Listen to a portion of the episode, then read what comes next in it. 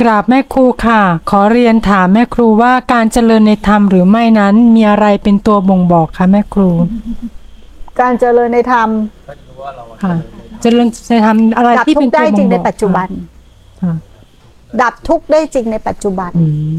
ก็วัดกันที่ปัจจุบัน ปัจจุบันอย่างเดียว ปัจจุบันเท่านั้นค่ะเรื่องราวในอดีตจะปฏิบัติมา 10 ปี 20 ปีจะนิพ พานจะระเบิดกี่ร้อยกี่พันครั้งใครจะการันตีก็แล้วแต่มึงวัดปัจจุบัน มึงจะเชื่อใครง่ายๆ แม้มันจะระเบิด แม้มันจะบอกว่าดับอุปทาน แม้มันจะวางผู้รู้มึงจะเชื่อ เอาปัจจุบันเป็นที่ว่า ปัจจุบันคือต้องไม่ไหลเข้าไปกับสังขาร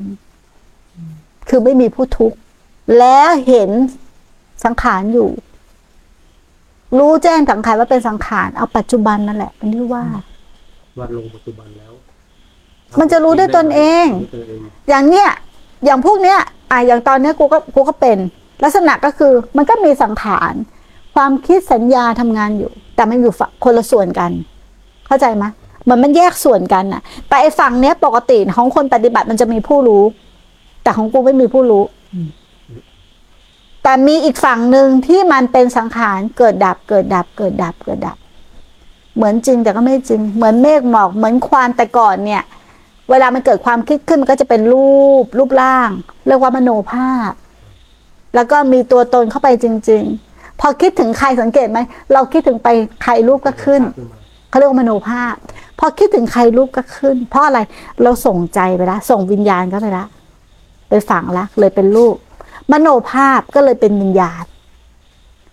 เข้าใจไหมเลยเชื่อเป็นจริงเป็นจัง แต่มันเป็นแค่รูปนะ มันไม่ได้จริง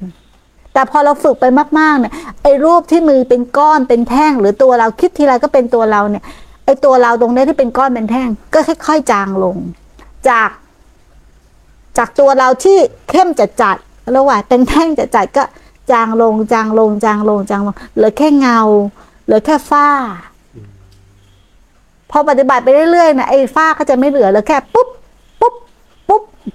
เหมือนแสงหิ่งห้อยอะปุ๊บปุ๊บไม่ใช่ตัวตน หายหายเกิดหายเกิดหายเกิดหาย เราเปรียบให้ฟัง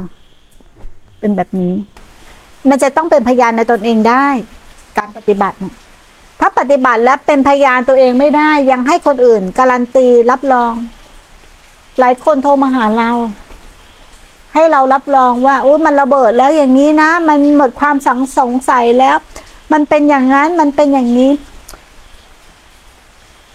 แต่ก็ยังมีคำถามต่อว่า แล้วแม่ครูคิดว่ายังไง แล้วแม่ครูคิดว่ายังไง ผมจะโดนหลอกไหมครับว่ามันมีความไอมันก็ถามคำถามมันก็ย้อนตัวมันเองเพราะว่าอะไร เพราะเราไม่เคยฝึกสติในปัจจุบัน เราเลยไม่รู้ว่าอันไหนรู้อันไหนหลง อันไหนเป็นความจำอันไหนเป็นความจริง มันคนละเรื่องเลยอะอย่างเงี้ยยังยังอีกห่างไกลมาก